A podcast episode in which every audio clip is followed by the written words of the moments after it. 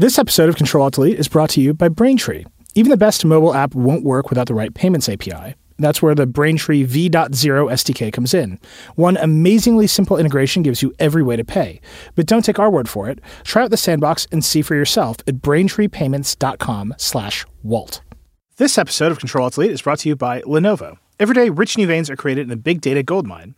Today, we generate more than 2.5 billion gigabytes of data each day in the form of 205 billion emails, 3.5 billion requests on Google, and 2.7 billion likes on Facebook. Most of that data is stored on nearly 5.5 million servers operated by just 16 companies. It's all that big data that business can use to improve products and gain a competitive advantage. Business today is like being in a game show lightning round. Answer the fastest and you win. So Lenovo is creating the next generation data center to help companies more efficiently mine data to uncover insights faster. That requires the ability to store massive amounts of data and the processing performance needed to analyze it. Lenovo server systems are number one in uptime and reliability, with a proven track record of superior performance with the big names in data analytics. So learn more about how Lenovo is transforming the data center at www.lenovo.com/datacenter.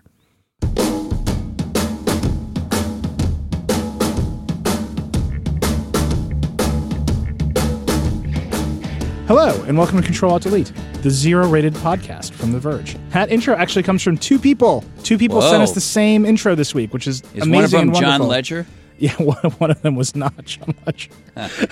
I'm gonna I'm gonna I'm gonna mess up both of these names, but it's uh, Victor Escobedo, who is at D A T G U A C D O on Twitter, and Manideep Polyreddy, who is at Manidesto on Twitter. Two of the same zero rated podcast. Great topical joke. We love your intros. Keep sending them. In any event, I'm Nilay Patel. I'm the editor in chief of The Verge. I'm joined as always by my friend, Verge executive editor, editor at large Recode, Walter Mossberg. How's it going, Walt? It's it's great, and uh, I think we should be zero rated on every platform, everywhere, Clearly. and every service. Look, if the world's going to be we unfair, should never count against your data cap on any Yeah. any anywhere look if the world's going to be unfair, it should be unfair in our favor. Uh, in our obvious. favor. Exactly. So get on Wasn't that Trump's campaign slogan? I, I. In our favor. something like that. Yeah. That's great. If you ever write uh, a memoir, Walt, it should be called "In Our Favor: The Walter Mossberg Story." yeah. That's a good one. That- anyway, that's it's, a good title. Yeah. uh, we're gonna have a good one this week. You wrote uh, a piece which I think we have been talking about for some time in sort of a diffuse way, um, which is that the balance between design and functionality seems to be tilted a little too far in favor of design. So I want to talk about that a bunch. There's also a rumor that people are going to love this. Samsung is getting rid of the headphone jack and Next Galaxy phone. Uh, I, I'm kind of interested. There was a, a hearing on uh, AT&T and, and Time Warner merging today, so that's we're talking about zero rating to open the show. We'll talk about that a little to bit. happy to talk about that. Uh, and then you know we're a few weeks away from from CES here, and might be fun to just talk about gadgets in general. And there's there's something specific to talk about there. But let's start with your column as we always do. Design functionality. It seems like seems like the balance is a little bit wrong right now. Yeah. Uh, so uh, I I agree with you. I think we've just seen a number of products where the design pe- designers and design people who are good to have on these products. Uh, I I'm all in favor of having them and, and, and having cool designs, but they, they seem to be a little bit drunk with power, uh, or at least they seem more unfiltered than they once were. And sometimes what they do appears, I, I don't know their motives, I don't know what went on secretly in the making of some of these products, but they it appears sometimes like the whole goal of the thing was just to look cool and to feel cool with with no counter or not enough counterbalancing of well, but wait a minute, does it still do or have the features that people need it to have despite the looks? I mean, so I, start the column by talking about how almost exactly 15 years ago, within a about six weeks, the iPod came out in 2001. And to me, that, I mean, I think, I could be wrong about this, but I think the iPod is one of those things that's in like the Museum of Modern Art or something. I mean, it's a beautiful piece of design, unquestionably. And it had some great, uh, you know, new design elements in it, like the scroll wheel and just the way the chrome was around it and the fact that its size at the time it looks big and clunky if you look at one now, but it was incredibly small for the amount of of music it stored. It was the size of a, of a deck of cards at the time. So all the design aspects of it were, you know, super wow at the time. It was it was for the time a very thin uh, device in its category, and it had clever designs of how you how you worked it and navigated it and all that. But it had all this functionality. It fixed all the practical functional problems of all the MP3 players that came before, and those two things were super powerful. And of course, it was an enormous success in iteration after iteration after iteration, where they did the same thing. Even though the subsequent iPods often looked different, they were always a an attempt to meld you know really really lust-worthy design with great functionality. And my point is, and then I immediately compared it to the new MacBook. Mm-hmm. This is the the entry level now, or not. It's the smaller of the two newest Mac laptops. It came out in 2015. It was refreshed this year. It's 12 inches. It's at most a half an inch uh, thick, and it weighs two pounds. But it only has one port. Uh, you know, other than the headphone jack, it has one port.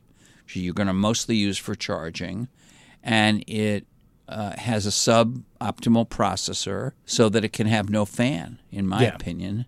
Uh, in other words, that you make it thin, the thermals are a certain way. It's harder to have a full blown processor in there.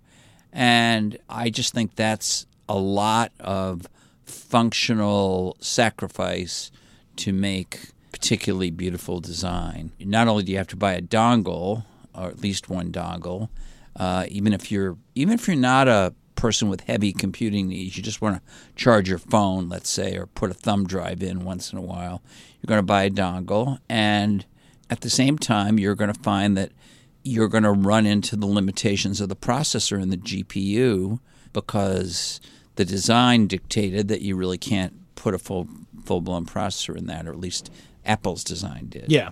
I mean, it's so I think those two things are contrast: the iPod and the MacBook. So I have your um, I have your iPod review, the first one, November one, two thousand one. I think we we probably read this one before, but we read different parts of it on the show. But I, I'm going to start at the very beginning, where you first you outline a list of problems other other MP3 players have had. Some can only hold 10, 20 songs in low memory cards. Others have hard drives, but the lousy battery life. And then this is your big quote I've been testing a terrific digital music player that solves all these problems. This is Apple's first non computer product in years, and it's a design home run. The iPod is simply the best digital music player I've ever seen. It costs $399 and will be available November 10th. So you said a design home run.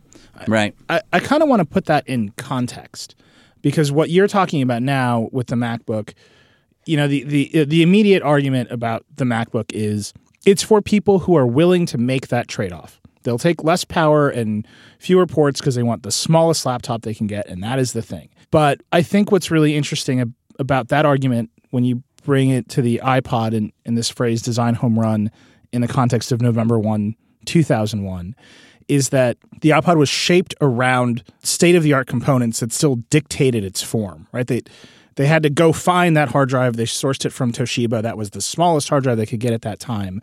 And it made the iPod the thing that it was. And there's actually a big argument between Tony Fadell and John Rubinstein, who were Apple VPs at the time, about who the father of the iPod was, because one of them found the hard drive and the other one built the.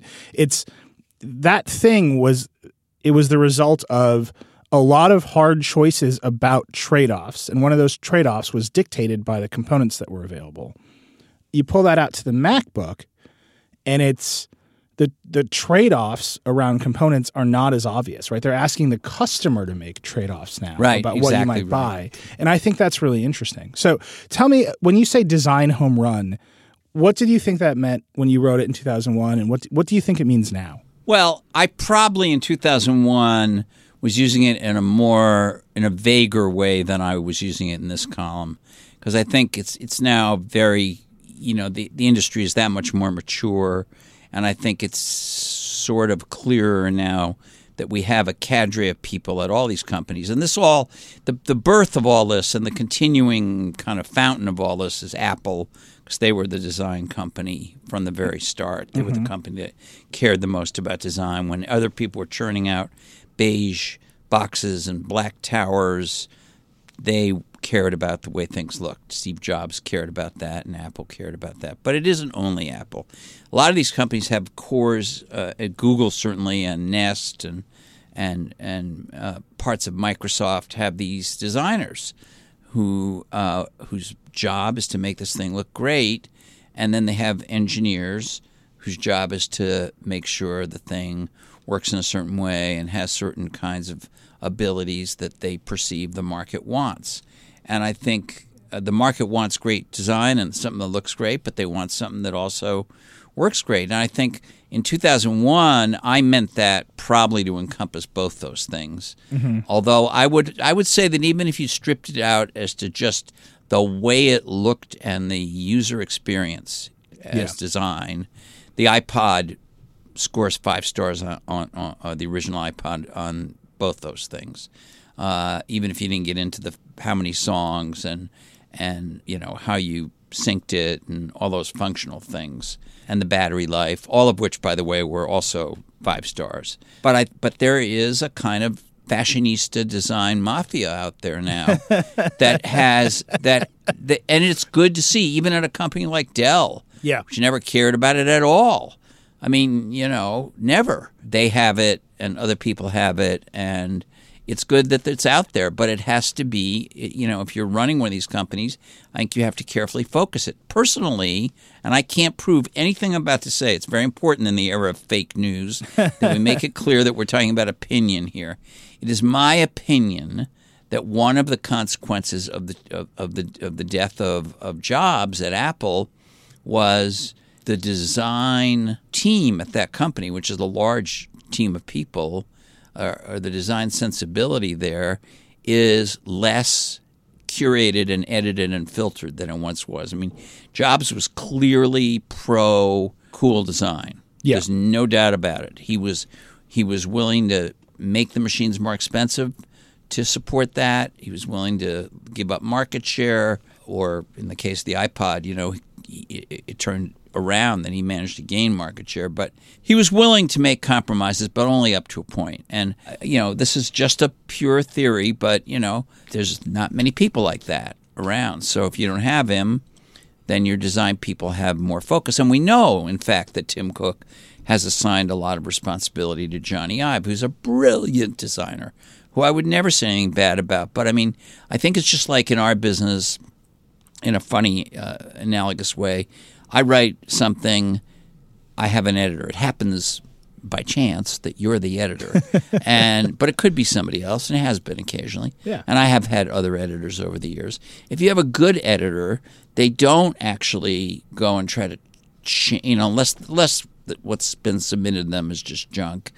Um, but they but what they're trying to do is build, make the thing stronger and make the thing in a way uh, more functional. Uh, so maybe I have a great turn of phrase, but it doesn't quite hold up logically when you when a fresh set of eyes looks at it. So the curator, the editor, looks at it and says, "You know, it doesn't quite work," or "You left out this point, and it was a point I meant to make." Mm-hmm. And the editor helps me, but by putting that point in, I lose some of the flow, and I have to re-establish the flow, or just have a different flow, you know. This happened and with I, your column uh, last night. You had a did, great sentence, did, and I said, "Why are you Why are you backing off? Just take this little piece of commas out, and the sentence is better." Right, and that's right. one example. And that's what a good editor does. Yeah. And and you know, I know people listening sometimes who who don't know our business, uh, just like I don't know what really goes on behind the scenes in the design of these products. Um, uh, you know, they might think that you know the editor is coming in to change the conclusions or to completely rewrite the piece. It's very much subtler than that, and it and it really uh, often winds up uh, bolstering and supporting what uh, it should, in, in the best case, what the writer uh, uh wanted in the first place. So I think you know Steve Jobs was one of the great curators or editors in a funny way, uh, even though he wasn't in uh, doing this with words, there ever was, and he's not there. Yeah. And that might, you know, maybe he would have been fine with one port on that computer. There's no way to ask him. Well, at the very But- least, so here, uh, and you wrote about more than Apple. I think it, it's it's I worth. It's- absolutely in this conversation bringing up the Note Seven again, which Yeah. was a product that was aggressively designed, and that design might have led to the hardware failing and exploding. Right? I mean, Right. that there's there's no clearer cut example of a design issue dri- driven by trying to beat Apple to the punch on, on design, uh, leading to some tremendously awful hardware problem. Uh, and you brought up some others in your column as well. But just to to stick on Apple for for one second, a thing that Jobs brought to the table, and I'm curious how he communicated this to you, but a thing that he brought to the table was if he put out the laptop with one port, he would just forcefully say, "You don't need any others. This is the vision of this product is you don't need any others, and here it is." Apple's not so good at doing that anymore. And it feels like if they're headed in some direction, it's not actually clear what that direction is, right? Except for everything should always be getting thinner and lighter until they don't exist anymore, or all of the buttons have to go away. And those are vectors, right? They're they're patterns that you can see in Apple's work, but it's less clear to me now what they're in service of. And I'm curious, did Jobs ever tell you did Jobs ever tell you what he was doing all this stuff in service of, or did he just say I'm doing this stuff? Well, I, I mean, you know, he he believed that simpler is better, cleaner is better, that people would pay for and cherish beautiful things, whether it was a beautiful touch in a piece of software or a beautiful piece of hardware. I mean, I we know this. I mean, I'm hardly the only person he talked about this with, and there are books about him make this point. So he did believe that, but you will find that even though he's paying, you know, this is a separate. I want to separate this topic and not talk about it very much on this podcast. Uh, we are going to talk a little about it, but you know, this question of being the first to change to a new standard of I/O port uh, of some kind, uh, which or I/O feature of some kind, which requires an add-on uh, device. He was there on that at certain uh, inflection points, but it, you know, one of the first things he did when he came back to Apple was to take all their proprietary ports and get rid of them and bring in industry standard ports. So, in a way, one of his first big moves, and of course they were in der- terrible trouble, so he may have felt this was necessary for that reason. But you know, they got suddenly they got USB, suddenly Yeah. they got you know, all that kind of stuff, and uh, you have to be quite a bit older than I think a lot of our listeners are to remember the names and the and the and the and the existence of those old, even the just attaching a keyboard to a Mac. Uh, you couldn't go out and buy a, another keyboard unless it was specifically made for Macs. Uh, and he he ended all that. So uh, I just you know that's my sort of back of the seat of the seat. That's my seat of the pants theory about Apple. My theory about Samsung um, is is interesting, partly because there's a vacuum. There's a much wor- you just complained about Apple not kind of framing this as well as they might, whatever it is they're doing. And that's a fair complaint, but that's more of a marketing thing. Samsung had a big blow to its corporate reputation in, in the Note 7 thing, uh, not not to mention the washing machine recall, which we're not going to mention, but um, and they have yet to explain to my knowledge, they have yet to publish an explanation of what happened. But you know, they switched battery manufacturer. They said they said it was a battery thing, and we all that all made sense to those of us who cover tech because we know lithium-ion batteries can catch fire and can cause explosions. So they said it was a battery flaw. We have now. Sw- they said this to me directly, and they said this publicly in one form or another. We have now switched to another supplier which does not make its batteries in exactly the same way. It does not have this flaw. So we're good. And then, of course, they weren't good. Because they weren't good with two different batteries from two different companies designed in slightly different ways, I think, and I think the, what was the wording I used in the column this morning? It's fair to speculate. Mm-hmm. I mean, it is speculation, but I think it's fair speculation particularly in the vacuum they've left by saying nothing about what really happened. I think it's fair speculation that something about the aggressive design of that phone was responsible for putting the batteries under the kind of stress that everyone knows can cause a lithium ion battery to fail. Now, I'm not making a legal argument, so if you've got a class action suit, this isn't going to help you. You can call me to the stand, and I, I have no evidence for this, just speculation. But I, But I I encourage do you think to call Walt to the stand because I would. Thank you, I would watch that. Thank you, Nilay. Yeah. Nilay is a lawyer. He's a he's a. I don't know if you've maintained your, your law license. But Oh no, it's a real lawyer. racket. I got to pay three hundred bucks a month to be inactive in in Illinois. You do, Yeah, they they charge me uh, just just so are- it says. But are you up? Are you up to date? Uh, I mean, I pay the money, but I'm inactive. You got to pay more to be active, and if you don't pay, they list you as like you know arrest on site. So I think that that could be your next job. You could be like the Lincoln lawyer, driving around in a car, you know, doing cases from the back seat. Yeah, but um, and one of them will, will clearly be mine. Yeah. But um, it's a great sponsorship opportunity. If Lincoln wants to get on the podcast, I think I think that if you say we have this aggressive design, it's very tapered, you know, whatever, but and we also have a huge screen, by the way, at the same time, so we need a lot of, of battery power in here. Um, it's a challenge, Yeah. and so in the absence of them explaining it, I, I I think this is again an example of too much emphasis on design, not enough on functionality. You could, you could call it another word other than functionality, like safety or quality assurance or whatever, but too much emphasis on design.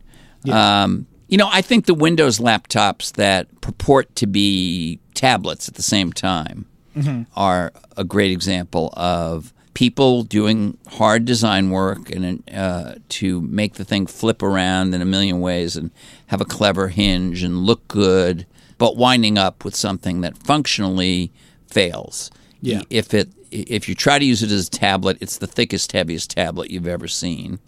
And if you try to use it as a clamshell and it's got a detachable screen so it can be used as a tablet, this, all the all the guts of it are in the screen and it's so heavy that it flops over on your lap and that's why you have a kickstand on some of them. But even that doesn't work very well in my experience on your lap. So yeah, no, a good a good example there. And people are probably going to yell at us about this, but so be it. You know, the Surface Book I think is a great laptop, but there's all that engineering work in the hinge, and you still just I you know I I don't have any desire to pull that screen off. So that that hinges is, doesn't do anything for me. I feel the same way about um, Lenovo's various yoga devices that have that beautiful hinge. Yeah. Uh, Lauren Goode reviewed one recently, I think, and she's like, "This hinge is great, but you know, I don't need to do this all the time." Uh, Dieter, there, there's that Dieter mention. Dieter, Dieter is Bohn. Dieter Bohn, our other executive editor. He is on the hunt for a new laptop. He's seriously considering ditching his, his Mac to go to a PC. He's on the hunt for what he refers to as the one true Windows laptop and every single one has a deal breaker somewhere. Some of the deal breakers are really dumb. Um, you know that yoga I mentioned, the camera instead of being at the top center of the screen to make it all work, they had to stick it in the bottom right of the screen. So when you That's a perfect someone, example. it it and and that's a smart nose. company, by the way, that has done quality work over many years. But if you're going to go into contortions to try to uh, to try to you know please the, your design people on this, you're going to make compromises like the camera is a perfect example that don't make any sense even to a just a consumer who hap- you know I'm sure there are consumers who walk up to that on a store shelf or look at a picture on the internet and don't notice where the camera is. But if they notice where the camera is, they're like, "Well, this is strange."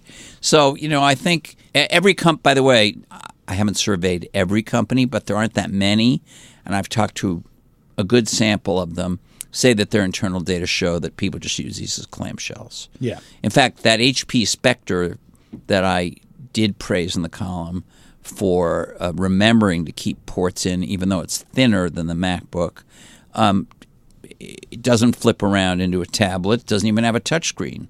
It's a, and it's expensive, by the way. It's really expensive. I forgot the price, but it's expensive. But it's a but it's a laptop because that's what people use that kind of product for. Mm-hmm.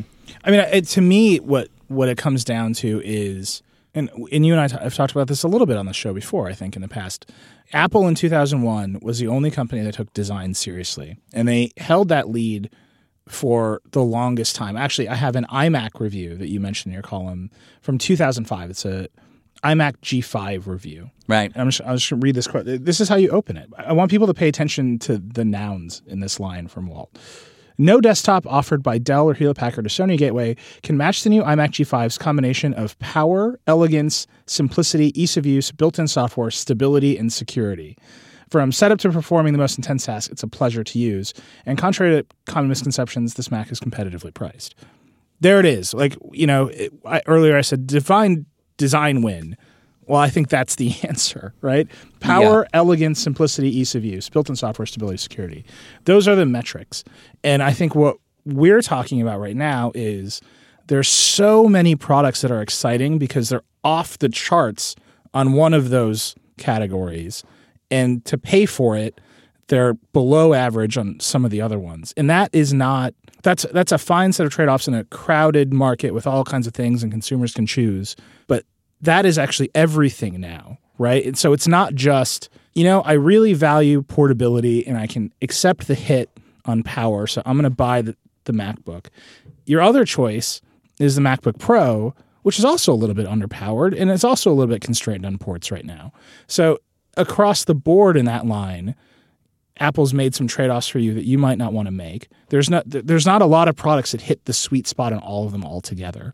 And that that is exactly what, you know, I think Dieter is finding as he, he continues his quest for the the one true Windows laptop is everything is kind of wrong in one specific way because they've made a trade-off too sharply. And I, we see that all over the place. Uh, last night this isn't in your column, but I was like, we should talk about apps too, and it's worth talking about with apps. Yeah. Snapchat is a great app; it's super popular. People love it. They're doing great.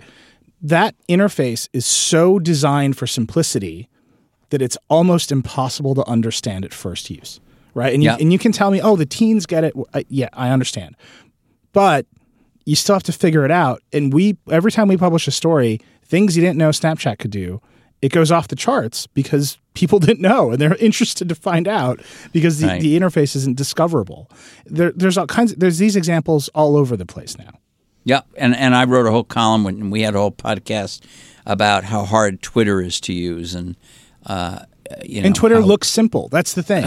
that's the thing. It looks incredibly simple, and it's actually incredibly complex.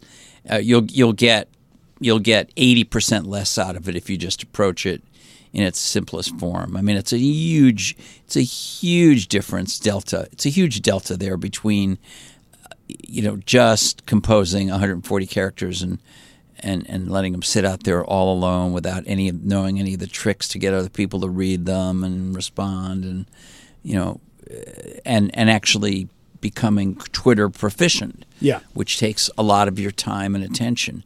And when you have that kind of a delta, you ought to be, if you're uh, uh, in charge of that product, software or hardware, you ought to be sitting back and saying something's wrong here. We need to fix this. I mean, uh, we could make the same argument on voice assistants, right? Right. They're not discoverable products. You you have to just fail a lot before you know what Siri can do or the Echo can do, and maybe that's fine. Maybe that's the future. But there was a time in which you know the great software design they always talk about great software designers always talk about delighting you right you, you you do something and the software delights you in some unexpected way yes there are very few ways and then you you know that that's a feedback loop and you learn to do something over and over again and that was always that was always a, a, an apple thing as well and it was never a windows thing for many years uh, and i think uh, neither of them is particularly delightful right now on their operating systems i mean you know they they work and they're they're they're there most of the time for most of the purposes. Yeah. But they're not especially delightful anymore. Uh, uh nobody's pursuing delight. Yeah. Uh, they're pursuing like simplicity. So th- that's kind of what I mean about the end, right? Like the is the end result we want to delight people and they're going to they're going to move up the curve from being the casual user to the power user because we reward them for figuring out more and more and more of how the product works. Yeah, or is it just simple? I don't think so. You know, in 1991, when I started my column, that was the thing. I mean, you were either a newbie or a techie. there was nothing in between. And and if you're a newbie, you were hopeless, and you should join a user group or buy a book or whatever. uh, and, until you could become a techie, at which point you understood how to use Lotus 123 Right. uh, or Word Perfect or a DOS computer, uh, which meant you know that the only the, the that the fir- that buying the computer was only the first step in actually having a usable computer.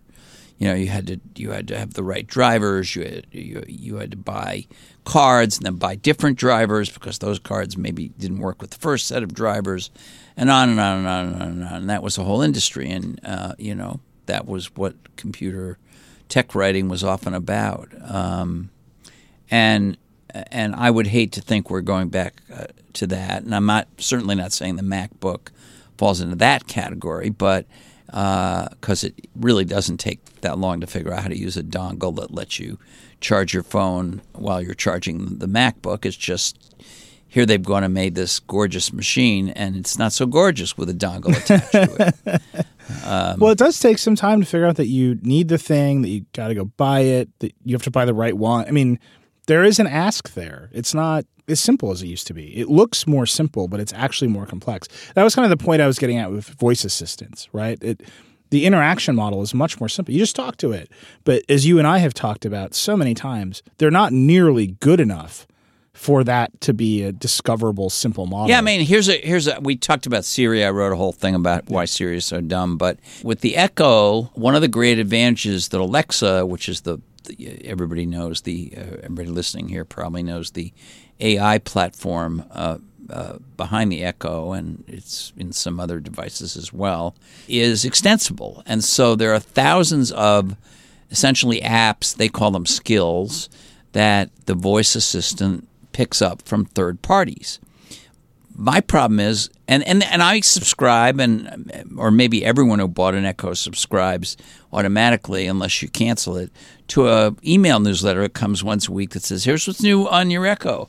Here, do you get that one? I mean, here, Yeah. here are all the, here are all the things you can do this week that you couldn't do last week. You know, because we just implemented them, and I find most of those things don't work, or at least I can't make my Echo because a lot of them have a, a special command mm-hmm. beyond just Alexa, so that kind of undermines the whole intimacy feeling that you have with the thing. But beyond that, it just doesn't it just doesn't recognize a lot of it. You know, I, I, I all through the election campaign, I could still never get it uh, to give me the Washington Post political news because whatever Washington Post like command you had to give it, it didn't understand in my voice at least, or I couldn't remember it correctly. So something simple and you know, with a I, know there are people who don't like the way the Echo looks, but I think it looks pretty good and it's a pretty good design. uh, But the functionality is compromised. Yeah. I mean, I, I think what we're getting at here is there are these two poles, right? There's this extreme complexity and there's this extreme simplicity. And the whole world has just charged towards extreme simplicity. And it, it does a disservice to the user who, A, you don't have to believe that everyone's a genius, but oftentimes smart enough to know what they want. And so they if you just give them the ability to get it, they would take it.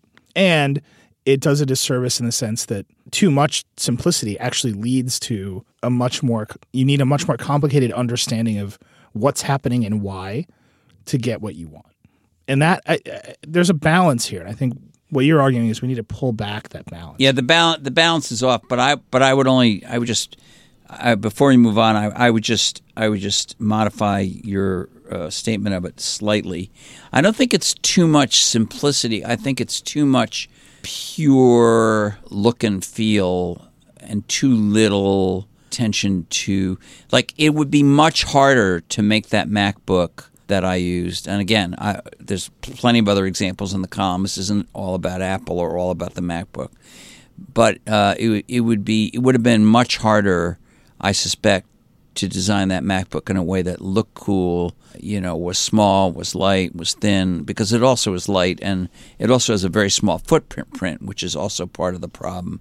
Because they didn't, there's no, there's no uh, space on the side of the keyboard, which would have allowed for more ports.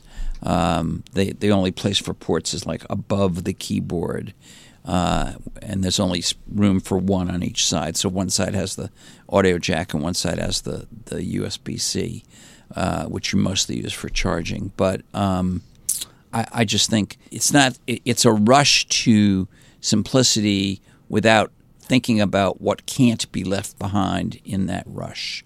Yeah. It's, it's and and it's harder. It's it's much harder to to not sacrifice things than it is to just throw things overboard. You know, like boy, this lifeboat would be much better looking if we it wasn't overcrowded with way more people than was supposed to hold. It's only supposed to hold sixteen. We have twenty four, eight of you over the side. You know, we're great. You know, now we're sleek. Yeah. You know, that's that's a problem. And I think we have a lot of that going on. I, I mentioned, you know, the Google Home device, which competes with the Echo, and there I think the differences are much slighter. But I think Google made its device look better, but somehow along the line put in slightly inferior mic and speaker system. Yeah. Just pretty important given that the principal use of these devices for most people I know is listening to music. Well, there's a uh, really and- simple one with that. You know, they, it has that angled top, and the lights Yeah. on top are flush with the top. So if you're not in front of it, and you often aren't because you're walking around, and you Yeah. say, "Okay, Google," you don't know if it's listening or not. Whereas with the Right. Echo, you can be anywhere in the room, and it provides some feedback. And that's just a, they made it look better, right? It's on in one sense an objectively nicer design. It's smaller, sleeker. There's less buttons, and it you know the the Echo actually has that big knob on the top. Google has none of that, but functionally it's worse because you don't. It just doesn't give you the same feedback as the other device. Exactly right. And- E- even though the Echo does have does remind me of the Cylons from Battlestar Galactica. I've really come The light, around. the light. I know you love it, but Yeah. the light whips around and That's great. finds what direction the, your voice is coming from and beams right at you, and you know. I think it's. I think that's. Maybe, Performs a maybe it's a little too threatening. I'll grant you, it, it is a little, especially if they change it so that light can be red. It, maybe Oh, it'd be would- way yeah, too threatening. But that feedback is it adds complexity to the device, sure, but it rewards you for using it. Whereas the you know the Google one is it, you have to believe that it's listening to you, and I, it's just that little stuff, and we're, we're just kind of losing it here and there. And I, I think that's that's worth talking about. So that transitions me, transitions us into mm-hmm, mm-hmm. what we should spend maybe two minutes talking about, which is this hot rumor about Samsung and, and the headphone jack. And so this is one where I think lots of reasonable people have lots of disagreements about whether this is too much design in the sake of functionality, which is what I believe. Uh, you pointed out some research today that says most people don't care. To me, I, um, I, it, I, all, all I, most Americans don't care. yeah, So I know you're from Wisconsin. I know you're a big a red-blooded fan. American you're, man. You're like you're like an all American guy. Um, the listeners don't know you like I do, but you are an all American guy, and yet on this issue, you're French. Yeah. you're basically French. basically- the French are like, who cares about these? You know, and they buy and they buy the iPhone anyway. You look, the are- French. It's a, it's a it's a culture that values tradition, uh, hierarchy. No, I, I had it exactly wrong. The Americans say nobody cares about it, but the French say this is outrageous. We must go to war Yeah. over this headphone thing. And you and you're that's you. That's you. There's a And, you know, rich strain of, of French uh, culture in Wisconsin. but in in you know on this website called The Verge, Yeah. which I read pretty much every day, uh, all day. But uh, there was an article, and because it appeared in The Verge, it's factual. It's not fake news. It's Mm-hmm. real news, uh, and it and. And, and it had fantastic facts, the best facts, best facts ever. And in that article, the finest facts available. the finest facts, the best facts, Tremendous, huge. I mean, I mean, huge facts. and the facts were that looking at the sales trends of the iPhone 7 in the United States, I mean, it was like down in a variety of other countries for various reasons, but in the United States, it was up by a lot. Yeah. Uh, and the conclusion of the of the researchers, uh, unbiased, published by the Verge researchers, said apparently Americans don't care that it doesn't have a headphone jack. yeah. And so I just I just slacked you and said, "You apparently are not an American." I'm not. Not anymore. Um, who knows? You were, Yeah, but, but not n- now. nothing- look, yeah. everything changes. So I think that's really interesting for a variety of reasons. And then there was a rumor, which obviously we can't, we don't know until they do it, but that Samsung will remove it from the next Galaxy. Yes. All of this is interesting. There, are, you know, there's my read on it is that I still hate it. Um, I'm probably going to write something else about it because I'm getting a lot of people tweeting at me like, I'm quite sure. "Look, Apple took the slings and arrows, and now everyone else is free to do this because it's the right thing to do." they might be tweeting at you because you wrote, That's true. I did. I hate this. I do hate I think it. that's exactly was your tweet. do hate I it. hate this. So Yeah. here, here's what I'll say, and I, we'll keep this quick because we don't need to belabor headphone jacks the rest of our lives. But when Apple got rid of the floppy drive, their move was that floppy drives should not exist anymore. Right? That was their bet. There will be no floppy drives in the future. When they got rid of the optical drive, their bet was optical media is going to disappear from this world. When they moved to USB, while I was talking on keyboards, when they got rid of the what was it, the ADB port that was their proprietary it is, keyboard yep. port, their their belief was that there would be no more ADB ports in the world. I Well, they they were the only company that sure made so them, that they could so they could made it guarantee happen. that there would be no more ADB ports in the world. Uh, here, maybe it's not a deal breaker. Maybe it's not the reason you, you don't buy a phone, right? Fair. I have now heard from more people who have this phone, this is pretty inconvenient, but I still really like the phone. Micah Singleton, one of our reporters in the office yesterday, and he the only headphones he brought were his Lightning headphones, and he he travels. He doesn't live in New York, so he's in New York. He's like, I can't use these headphones with anything. It's really inconvenient. If Samsung moves to USB C headphones, now you've got a, a USB C headphone and you can't use it with anything. I, the headphone jack in the world is not going away, and I think that is that's the reason that this is too much design over functionality. Airlines are not going to replace their seat back systems with lightning ports and USB C ports to serve everyone. Like and if they do, that cost will just get passed to you in your ticket. Right? They're, they're not going to do that for free. Or they're going to have to put out nicer headphones for people to use because you want to watch the in-flight. Like that's just a little example that I think about a lot because I fly a lot. And on the Although I will tell you that on United Airlines, yeah, I you know that I'm the biggest fan of United Airlines. did you see the story Uh, today? If you use your own earbuds or headphones, very often, in my experience, they don't work very well. They cut out constantly if you plug them into the United Yeah, the the three and a half millimeter jack that they provide in the seat. But if you, So, I don't no, know. I- But, I uh, understand. but are you going to pair your Bluetooth? Are you going to feel comfortable No, no, pairing look, your Bluetooth look, look, headphones with you, the plane? I uh, I agree with you. there, there's something not here. quite as vehement as you are, but but I I agree. With I just don't. do- I, don't think Apple got rid of it because they think the headphone jack should disappear from this earth. And even if they did, I don't think it's possible. And so, Well, no, no, no, no, no. They think that headphone jack should disappear from the earth. I think. I mean, they haven't gotten rid of it in their computers yet, but I think ultimately they, you know, we've discussed this many times. Uh, I, I, think they ultimately, I think they think it's all going to be wireless. you know, if and if as, they and as an interim step, they they are able to transmit sound very nicely through the lightning ports, so that is what they're doing, and they're they're giving you free I know what they're the giving exact you. same earbuds with a lightning connector, so you're not lo- losing there. and they're giving you a nine they're- dongle. Nine dollars, and they're giving you a nine dollar dongle, which I don't understand how people lose because you just keep it on the end of your old thing, and it and it's very firmly attached, and I don't know how you lose it. But No, I, I- okay, all of those things are true. I'm saying when Samsung does it too, and if the other vendors follow, a thing that was simple and universal will go towards being That- that's complicated and proprietary. And on balance, that is bad. That's it. I, I, I, and you can argue with me about the specifics, which everyone is doing, and that's great. But in general, I think simple and universal transitioning to complicated and proprietary is generally bad, and that is very clearly the direction that we're headed in. Well, USB C is not proprietary. But I, but it's not. USB C headphones on, on, on the iPhone. If if Apple had put a, a USB C jack on the iPhone, I think this whole conversation would be very different. Well, I expect they will.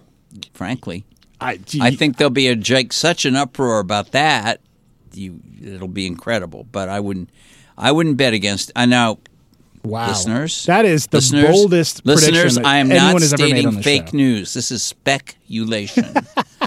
but um, they clearly have embraced USB C. They were on the committee, the industry committee that adopted and designed it. They've embraced it big time, eh, to the exclusion of everything else on their two latest uh, laptops. And I just, I just, I just wouldn't be shocked. And they, we know they're doing a massive redesign of the iPhone for next year. I just wouldn't be shocked. That would be I just something. wouldn't be. And and, and If- that would if and you I really think that would change the calculation entirely for me.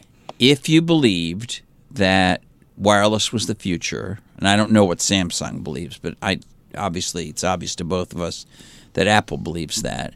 If you believe that wireless is the future and a wired headphone jack is a thing that's going eventually to go to go away, and there are many other advantages to having USB-C as your charging port, um, and it happens that it also puts out audio, then you might do that. Again, we'll see what they do, but if I, I think the whole the whole dynamic of this conversation changes they do that. This episode of Control Alt Delete is brought to you by Lenovo. Look, the cloud sounds magical, but it's just data stored on servers.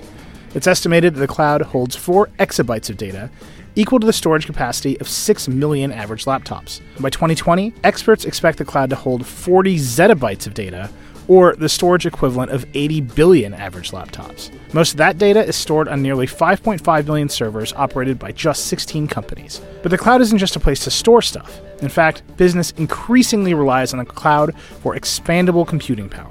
Imagine if you only have house guests coming, but only one bedroom.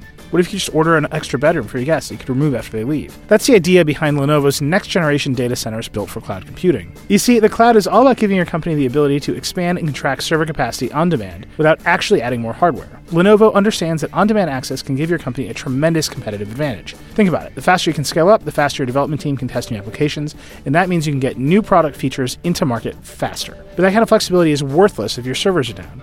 Lenovo servers are number one in reliability and performance because you don't have time for downtime. So if you're feeling handcuffed by proprietary hardware software relationships, Lenovo systems allow you to partner with leading software providers to ensure your cloud solution is best in class. Lenovo systems can even integrate with legacy software platforms to get your cloud solution up and running quickly. So just go and learn more about how Lenovo is transforming the data center at www.lenovo.com/data center. Okay, so we've got few minutes left. I want to talk about something a little out there, something that we don't usually do on the show, but we're I'm we're literally in the midst. I am. Walt's not going to see us this year, but I am. Dieter is. A lot of us are going. We're in the midst Yes, of planning. 25 years is enough. 25 CES. This is my tenth, I. I believe. So Yeah, I'm, I'm, well, picking, I'm picking up the 15 more torch to go. from Walt. Like, I'm going to run out that next 15 and hand it off. But CS is coming. It's obviously the big gadget show uh, of the year. And then today, interestingly, uh, Farhad Manjoo, who I like, he's been on the Vergecast with us uh, in the past. He, he writes an interesting column every week in the New York Times. Uh, said, "Welcome to the gadget." I like him too. Yeah, welcome to the gadget apocalypse. And he, it's a piece basically saying Pebble in, was in the news this week. They're selling all their stuff. Uh, it's a Fitbit. The company fell apart. There's a few other sort of hardware makers in the world who are not doing so great.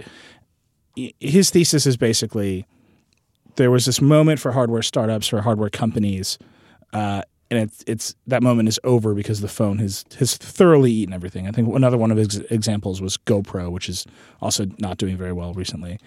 Well, you and I both kind of reacted to this. I, you know, I tweeted him. I generally disagree in that you know markets have winners and losers, right? And people buy stuff and they they stop buying things and companies come and go. But on balance, I actually see more gadgets in the world right now and more people Yes. trying to build things. What, what, I what do you think? entirely, I entirely agree with it. I think, I think the idea that the phone is going to eat all the single or dual pur- purpose gadgets was truer four years ago than it is today. I think that uh, as people have gotten very used to the smartphone, because one of the things that Farhad said was that the moment that this began to happen was January. What do you say? January 2007 or June 2007 Yep. was the iPhone. And, you know, that was true for a while. I mean, you know, it was amazing all the things you could do, and still is, I suppose, in a way. If you were in a time uh, machine or something and, uh, you know, went forward in time and looked at this thing, you would be amazed. All the things you can do that you used to or theoretically would have had separate things for. But I think what's happening now is that people are realizing, just as uh, you know, Apple and uh, has stood for, now Google uh, has uh, and Microsoft have understood the value of vertical integration of hardware and software. Um, you know, gadgets that do certain things can do them better than an app on a phone that was designed to be a general device. Uh, and just because Pebble is failing and there's consolidation in the fitness band, smartwatch market doesn't prove the case. I mean, another one of his examples was, you know, GoPro is in trouble, and the reason is that he he just he went on a vacation and he was going to buy a GoPro, but he went on Amazon. He found a bunch of knockoffs, and they were almost as good as his GoPro, or as good for someone like him who isn't a super extreme athlete. And uh, so, how does that prove that gadgets are dead? I, you know, I, it just. I just don't, I just don't think the case was made there, and we can respectfully, you know, we can still like Farhad. We'll still like him next week. He'll write something smart. We'll agree with, but in this case, I just think, um, I just don't think it's true. I think I think we can barely keep up with the flood of writing about these um, gadgets, and I, you know, Nilay, when I started reviewing tech products, which weren't all hardware. I mean, I reviewed software and services, but a lot of it, especially in the early days, was hardware. Um, I decided to separate in my mind the sales and financial success of the company from the product. In other words, I wanted, uh, you know, unless it was, I of course I didn't recommend things that I thought were from fly by night companies, but you know, I wanted to write about the excitement of somebody inventing something nobody had thought of before that relied on digital technology to get something co- done in a cool way within the reach of average people. That was sort of what I did, and I didn't, you know, if it failed uh, after I recommended it, fine. I mean, you know, movie critics like movies that fail at the box office. It doesn't mean the movie critic rescinds her view that the movie was a very good movie. And I felt the same way. And the opposite. I mean, there were things I didn't like that succeeded uh, in the market, and it didn't mean that I suddenly turned around and liked them. Like, oh, I made a mistake because it sold a lot. I didn't do that. So I, you know, I think we it's our job to tell the readers what's out there and they're going to react you know well or not and sometimes it's the product that's at fault that we didn't know there was a flaw in it because it only showed up 6 months later or sometimes the product is fine and the company doesn't manage its money right or do customer service or marketing or sales or something right that wasn't really relevant to what we were writing about. Yeah. And when you just look at the products, there's just a ton of interesting things out there. I mean, even just, I think you pointed this out in one of your tweets. Uh, I think I read all your tweets about this today. Uh, uh, because it was podcast day. I don't want you to think I read all your tweets, but the I think you pointed out that you know, geez, there's a revolution going on, and of all things, routers. Mm-hmm. I mean, you know, have Eero and you have Luma and you have what is it, Orbi, Orbi. and you, and and now you have the Google one, and the routers talk to each other, and they they do better coverage of your house, and you know all that stuff. And I I reviewed Eero. Uh, and, Dan Seifert just reviewed the Google Wi-Fi. One thing that Dan just reviewed the Google one. surprises us. Some inside baseball, another theme of this show. When we write about routers, always the most popular thing on the site. We, we literally cannot do enough router coverage on The Verge. And we're never going to be smallnetbuilder.com or whatever. Right? They're a great site. If you're deep into routers, I encourage you to go read them. But it always it always surprises us. And it it surprised us every time for five years that we do a router post. Really? Wait, you get a lot of traffic writing about routers Every time. It it it, it it's so my such a, five part thing. my five part series the next five weeks about routers will be okay. Let's get into it. Fi- Finally, it, it'll subsidize them, you know, all the weird other stuff we want to do. I know. it's the traffic for the month is hit. Uh, but uh, no, it's just interesting. I mean that that there is an enormous amount of innovation going on in things that we take for granted. Um, I always think it's interesting that this cycle of total tech disillusionment tends to come right at this time of year as the news cycle grinds to a halt. People buy the things for the, the holidays because that's what all the companies are focused Yeah. on right now. And then in January, there's another cycle of excitement and disillusionment when you see all the new stuff at CES. It's not coming out for several months, and everyone realizes, oh, it doesn't. You know, it, it it's not the it's not the next iPhone. I didn't I didn't see anything world changing. That's exactly I, right. I think the iPhone has has it's it's thrown the balance of what these things are supposed to do so out of whack. Nothing is going to be the next iPhone. It's just not going to happen. well, I mean, you know, or the next Windows 95 or the next even the Mac when it came out.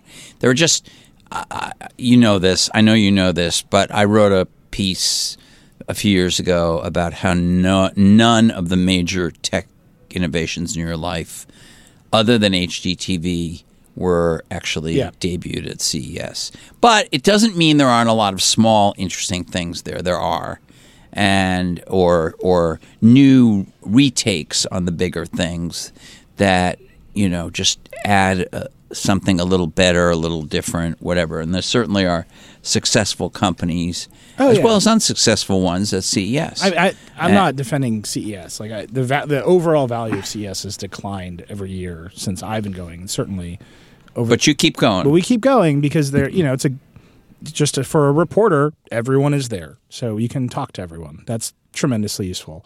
Uh, in terms of literally just seeing and handling all of the things which is important it's a great place to go do it. Um, Yeah.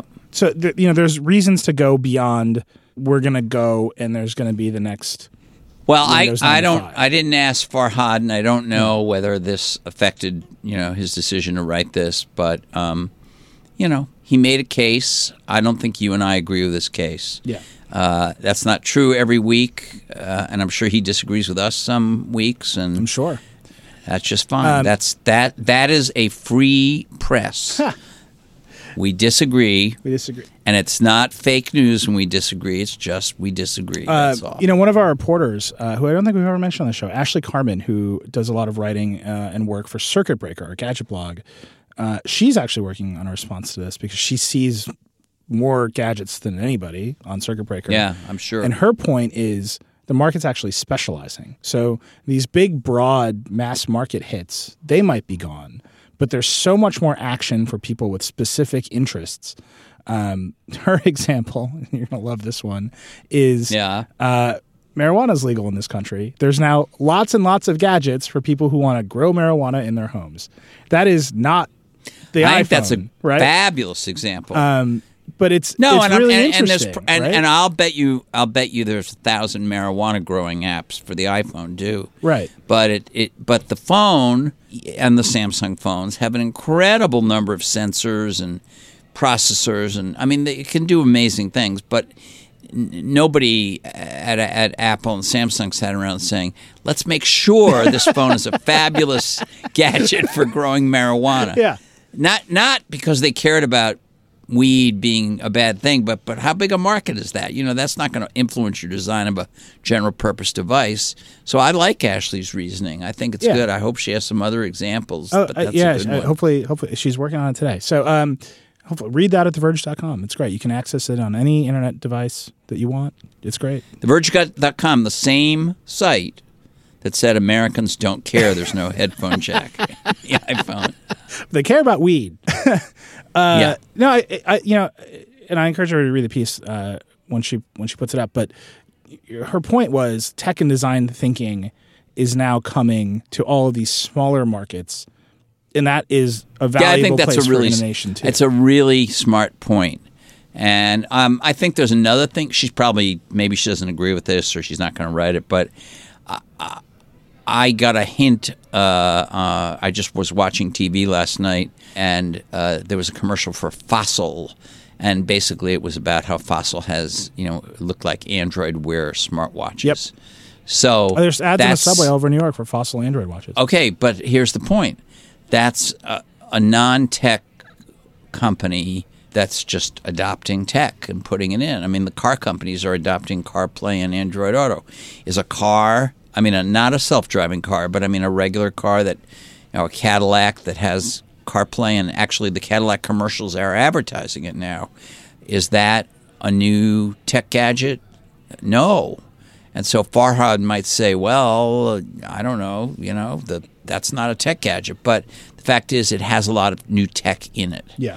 And that's another kind of that fossil Cadillac, whatever those brands have been around a long time. Now they're tech brands. So let me try to circle this back to the first thing we started talking about, which was Oh, all right. Let's go. design and functionality. What you have now is a world in which the the lessons of 2001, 2005 Apple are everywhere, right? The people making this new stuff, they grew up in a world where Apple's level of design was the status quo. So they're, they're trying to top it. So Well, it was aspir. It wasn't the status quo. It was aspirational. I mean, they all wanted it desperately. Yeah, but I, the iPod was a status quo gadget, right? It, it, it went from being revolutionary to the thing that everybody had very quickly. The Right. iPhone is a status quo gadget, right? It's Mac MacBook Air. MacBook Air. So like that, that's what I mean, right? They, they've they've come up in a world where that's the floor. If you make a product worse than that, you're not even in the game, right? right, So the, the question is, which plenty plenty of people did. plenty, and they, and they I mean, the do. Zune, the Zune, every Ultrabook. I mean, you know, all these things were worse. Right. They were. Um, I I still have a Zune, and there, I, I'm sure there's some people. We're gonna get a lot of Zune related intros this week. I know. There's a lot of people out there who love that thing. Um, Who love brown? They love brown. what was it? The Squircle. There's just a lot of ridiculous ideas there.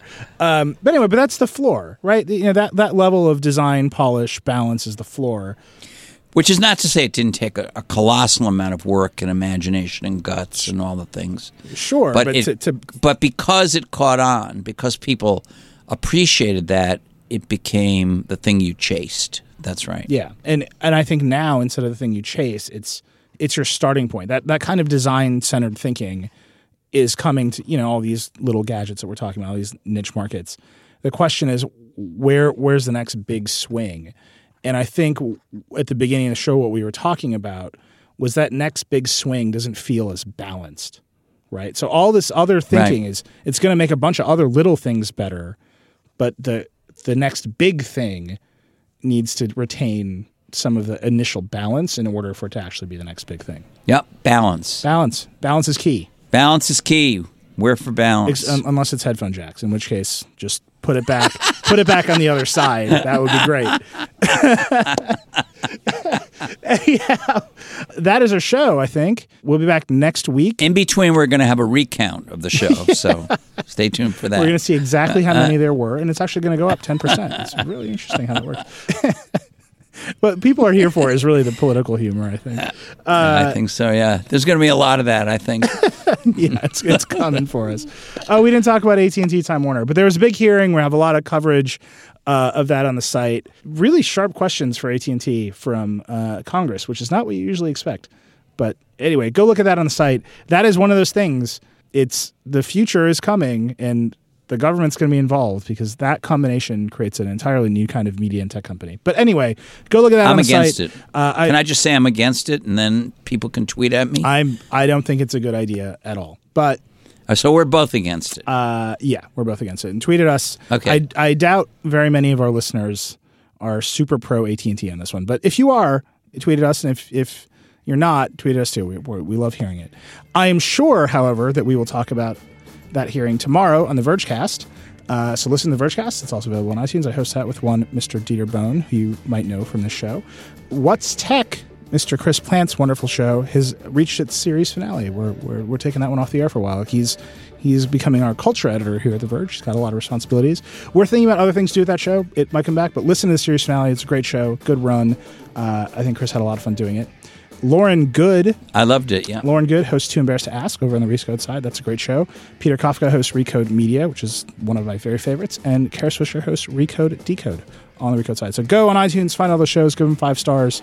Uh, make the Verge Recode Podcast Network the number one in your city, state, and region. I don't know what I'm saying at this point. and we will. You don't. You actually don't. I don't. It's just at the end, know. I'm just like trying to get it all out and trying to make it interesting. Uh, Walt and I love your feedback. I'm at Reckless. Walt is at Walt Mossberg.